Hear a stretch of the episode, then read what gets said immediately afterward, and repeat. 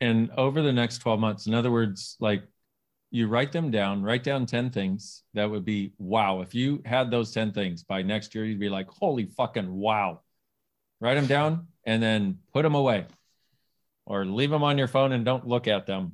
And then set an alarm for a year from now and look at that list.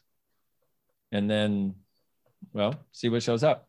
Because that's the thing is we are not asking for nearly enough. No. We're not asking for nearly as much as we are capable of. Like not even barely beginning to start to begin to ask for what we're actually capable of. We think we're somehow real. We think we're somehow some part of normal. We're like slightly different than normal. We're like normal-ish. No, we're fucking not. We are miraculous.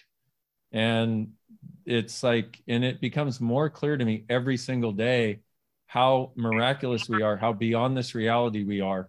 And one of the processes that I love when I want to access the miraculousness is what beyond this reality, ESCC, MMMP, can my body and I be, to engage with the quantum entanglements of the elementals to actualize blank with total ease.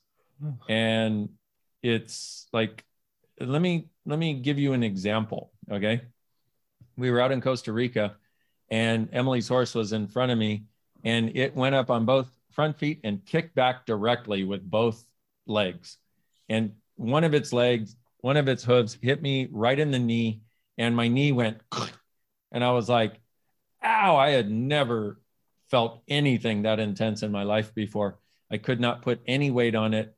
And I knew that the ligaments in my knee were all torn.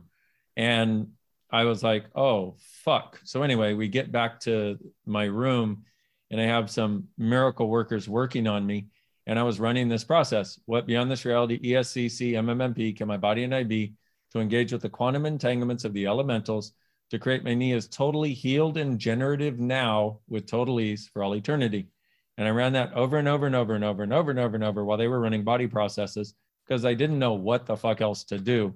And Susie at one point, she was like, oh my God. She's like, I'm like, what? She said, well, the swelling went from this to this.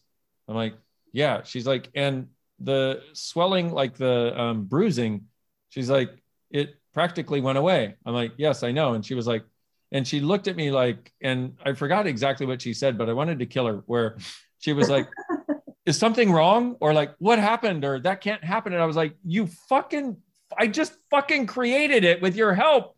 Shut up. Do not kill the miracle, please. So anyway, 45 minutes later, I was up and walking on it and took a shower and went to class. 45 minutes after not being able to walk on my leg. And being able, knowing how to diagnose these things. I know what it is when all of the cartilage in your knee has been torn, all of your little ligaments, they weren't torn anymore.